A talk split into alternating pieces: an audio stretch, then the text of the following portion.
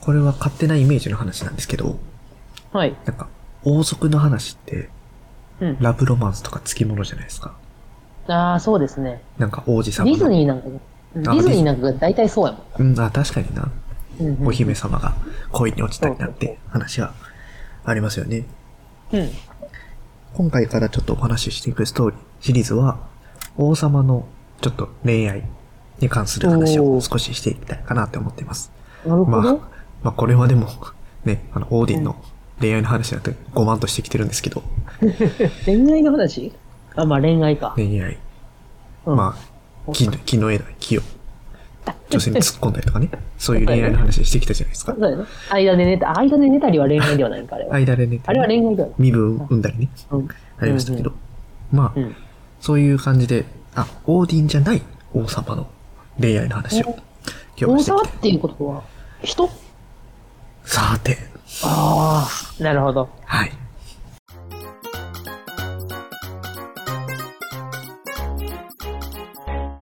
はい。ということで、はい今回のメインキャラクターは、はい。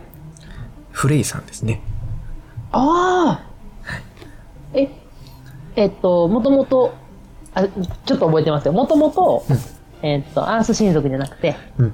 バン親族うん。やった人で、交換留学みたいな感じで、人質か、人質交換か。そうそうどそうっちかってそいうう。とそうそうそで、アース親族に入ってきた。う。うん。女の子の方、え、じゃあフレイヤーが女の子。そうね。フレイが男の子で、フレイヤが女の子。双子のお兄ちゃんと妹。うんうん。感じね。で、その人質の時に来たもう一人って覚えてますかああ、おったな。ほんまはその人とフレイヤって言うんけど、うん。フレイヤが、あ、私もついていきますっつって、結局3人がうんうんうん人質になって行きましたよね。誰やったっけ忘れたおおわ。父さんですね。双誰やっ子、けその双子のお父さん。なんかめっちゃ強いやつやんな。優秀なやつやんな。うんうん。まあ、ニョルドですね。ニョルドっていう、あああ、うんうんうんうん。の、海とか富を司るあ、神様。そうや。エルニーニョ現象、あの、エルニーニョとかラニーニャとかを引き起こしてるっていう。ああ、そうそうそう、そうやっやつて、やそうやって、そうやって、そうやって、んそんな話してんかった。はい。まあそういうね、その親子がはい。行きましたね。で、そんな、そんなフレイのお話を今回していきます。はい。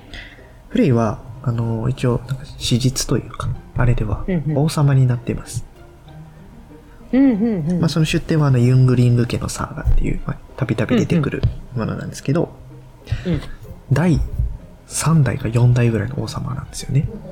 うんうん。まあ初代、初代に、あの、ギルビっていうのがおって、うんうん。次にオーディンがなりますでオーディンが死んだ後にニョルドがなって、うん。ニョルドの後にフレイが王様になるっていうああ、なるほどねそ。ういう系譜をたどっていますへえ。でまあフレイの後はフレイの子供たちが司っていくって感じで、まあ、そうやって、まあ、神様とくっつけることで多分王家は権威づけをしてきたのかなっていう感じはするんですけど、これはもう、あるあるの手ではあるよな。まあそうやね日本人は日本も、うんうん。そうやね神武天皇はほぼほぼ神様のような存在なのでうんなってますけれどもまあそんな感じで、はい。まあ、そういうフレイなんですけど、まあ、さっき言ったように、ニョルドの後に王様となって国を治めていきますでスウェーデンの人たちによってフレイは王様って呼ばれていて、はいあのスウェーデン人から税金とかそういう税となるものを受け取っていたほうほうほ王様としてねう。うん。で、フレイは何を司っている神様なのかというと、まあ、うんお父さんのニョルドと一緒で、愛情とか豊う作んにも恵まれた神様うんでしたね。で、フレイは雨と太陽の光を司っていて、うん。その一年間の、その土地での実りを支配していたような存在です。うんうんで、彼が、あの、治めている時に、あの、ウプサラ、覚えてますかウプサラという場所全然を覚、あの、初回で話したかなと思うんですけど、ウプサラ神殿っていう神殿があった場所で、うん。そこで、あの、神様3つやられてて、オーディンうんとうんフレイとトール、トールが真ん中に置かれていて、ああ、あれ、うんうんうんあれ最高神誰みたいな話だかなと思うんですけど、そのウプサラにうんうん。大きな神殿を建てて、で、都を置いて、うん。で、そのスウェーデン人から取り立てた税金とか、土地とか、うん動産、まあ資産ですよね。を全てを、ウプサラに集中させたっていう。まあ、まさに、そこを中心地とした、政治とか、国の中心地としたような動きをしています。おはい。で、フレイはね、まあ、優秀な自生者というか、異性者っていうんですかね。うん、うん、うん、うん。あの、フレイが治めていた世は、豊作で、平和な時代が続きます。うん、うん、うん。はい。ということで、その頃の時代を、フロディの平和っていう風に呼ばれるんですよ。フロディ。フロディ、もしくはフローディの平和、というう、んうん。風に呼ばれています。うん、で、まあ、フロディの説明を後でするとして、うん。まあスウェーデンの人たちは、そのフレイはいが治めている時代に、もう全ての国で豊作が続いたんですよ。ほこれ全部フレイのおかげや、つって。もうな感るほ謝、どね感謝しまくります。う。ほうほう。で、まあそのずっと豊作とか平和が続いて、しかも、あの、毎年こう豊かになっていくっていう成長をたどっていくええなるほどね。経済成長。はい。もうそうやって実績を残した結果、フレイうんは他の神々よりも一層崇拝されるような存在になりますよね。ああ、結果出したから。そうそうそう 結果出したので、あ、この人、この神、このフレイ様はすごい人やということで、なるほどね。一層崇拝されていきます。うん、うん。で、ここ、ここの、ここに関して僕が思ったことは、はいま。あ、こうやっていう、ば、あの、フレイが結果残している豊作を続けるっていうのは、うんまあ、万神族うっん。ていう背景があるかもな、あるかもしれないなってことは思っていて、うん、うん、うん、うん。うん万神族のあの豊作とか、豊穣を司っている者たち、うんもう金持ちで、うん。もうお金配ったご婦人とかいましたよね。宝石配りまくったご婦人とかいましたよね。まあ、そういう感じから、まあ、しかもまあ、ここれ場合は2パターン考えられるかなとうん思います。うんうんうんはい。こういう豊作の時代があったからこそ、万神族に豊穣の価値が付加されている場合。うん。で、まあ、もしくは、万神族にもともとその北条の加護とかそういうものがあって、で、まあ、北条の時代が訪れたから、あ、万神族のおかげなんやなってことで、権威づけがなされてってる二つのパターン考えられるかなというふうに思います。なるほどね。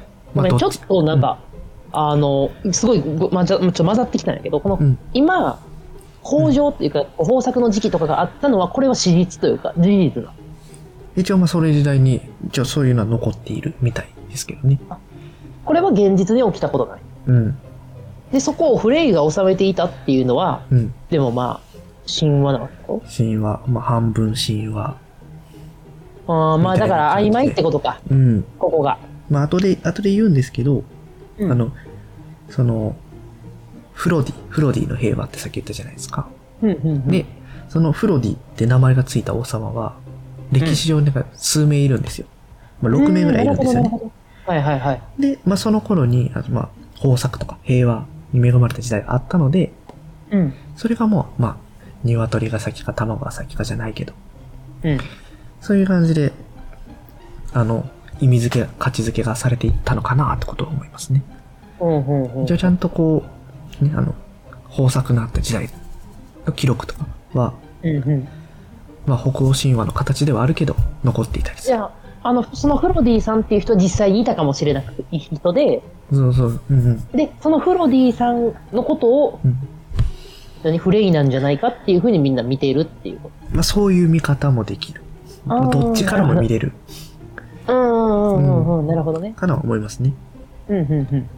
じゃあ、そんなフレイ、平和と豊作をもたらした神々が、あの、旅からうん愛された存在の愛されエピソードみたいなのを一つお話しできればというふうに思うんですけど、はい。ある時、フレイが病気になっちゃいます。うわで、その絵がちょっと悪くなっていっちゃったっうんうんていうので、人々みんな心配して、うん。一つの作、一景を案じるんですよね。おまあ、それが、フレイと会える人を制限したんですよ。うん。まあ、隔離したってわけなんですよね。うんうんうんうんうん。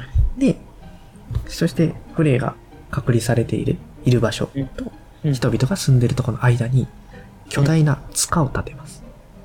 ほう。からまあ簡単に入れないようにした。うんうん。で、その塚、まあ、結局、フリ死んじゃうんですよ、ここで。おう。で、死ぬと、まあ一う部ん、きあの、決められた人間だけが、人間でフレイの屍、遺体を、その塚に運び入れて、はい。フレイが死んだことを隠すんですよ。ほうほまうだほう生ほきう。まだ生きていると。おうで、これはまあ、しかもこれを3年間続えけます。ー、 3年結間構いったな。はい。ほうほうほで、その間の税、税、うんスウェーデン人からもらう税は、全部その塚に入れます。う。ほう。で、これなんでこう、3年も死んだこと隠したと思いますかいや、まあ、シンプル、普通にやっぱり考えたら、うん。その、プレイが死んだうん。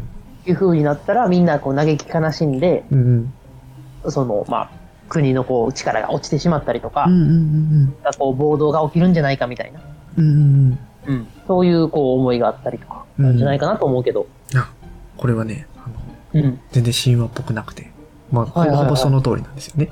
ああ、そうなんや。はいまあ、これはもう、もうそう、その通りってこの俺の想像やねんけど、ああ、うんうんうん。ここは書かれてなくて、うんまあ、平和な世を作っていたフレイが死んだことによって、まあ、世が乱れることを案じてだろうなっていう。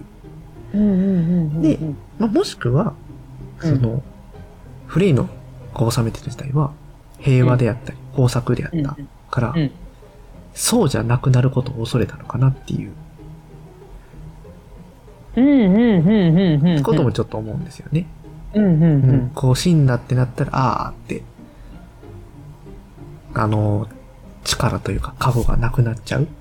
うんまあ、これは多分信仰の形とかになってくるかもしんないけど、ううんんうんまあ、それが生きている、生きていない関係なく、うんその人々の中で認識されていれば、過去はつなぐ、つなが、続いていくんじゃないかなっていう、うんうんうんっていう想像もできるかなっていうふうに思います。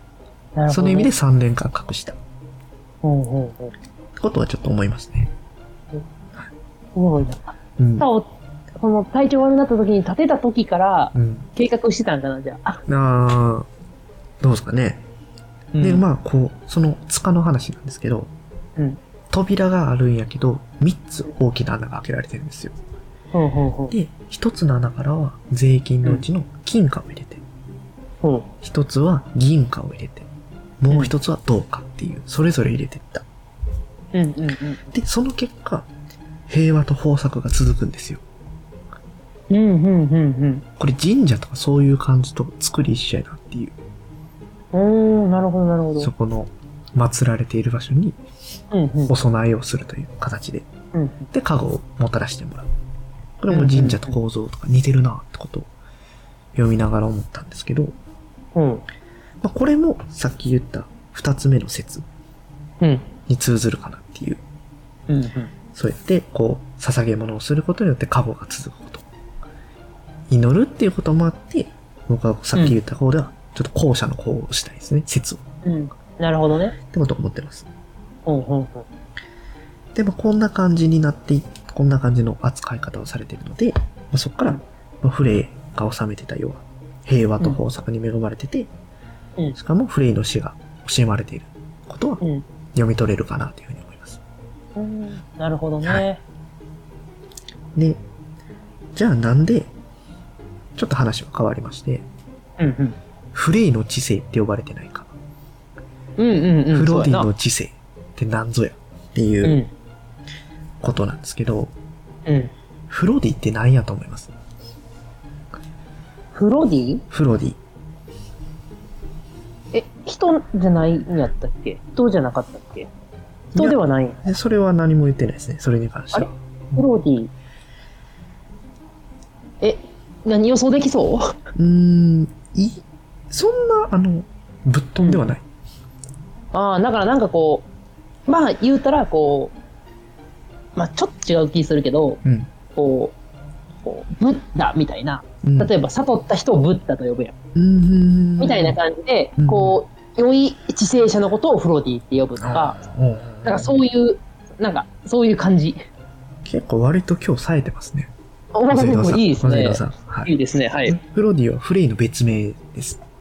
ああ、そうそうね。うんうんだからまあ、言うたら、フロディの平和言ってますけど、フレイの平和みたいな感じではあります。うんうんうんうんで、フレイは、うんとある場所では、フレイ・イン・フロディっていう名前で呼ばれてたりするんですよ。うんうんうんうんで、この意味は、実り豊かなフレイという意味です。うんああ、なるほどだか。らフロディはまあ、豊穣的な意味合いがああ含まれてると言いますなるほどなるほあって、まあ、フロディって単に呼ぶときは、まあ、どうん。称号であったりとか、あああ、だ名なるほどね。そんな感じのニュアンスで言われてういんうんまうんうんす。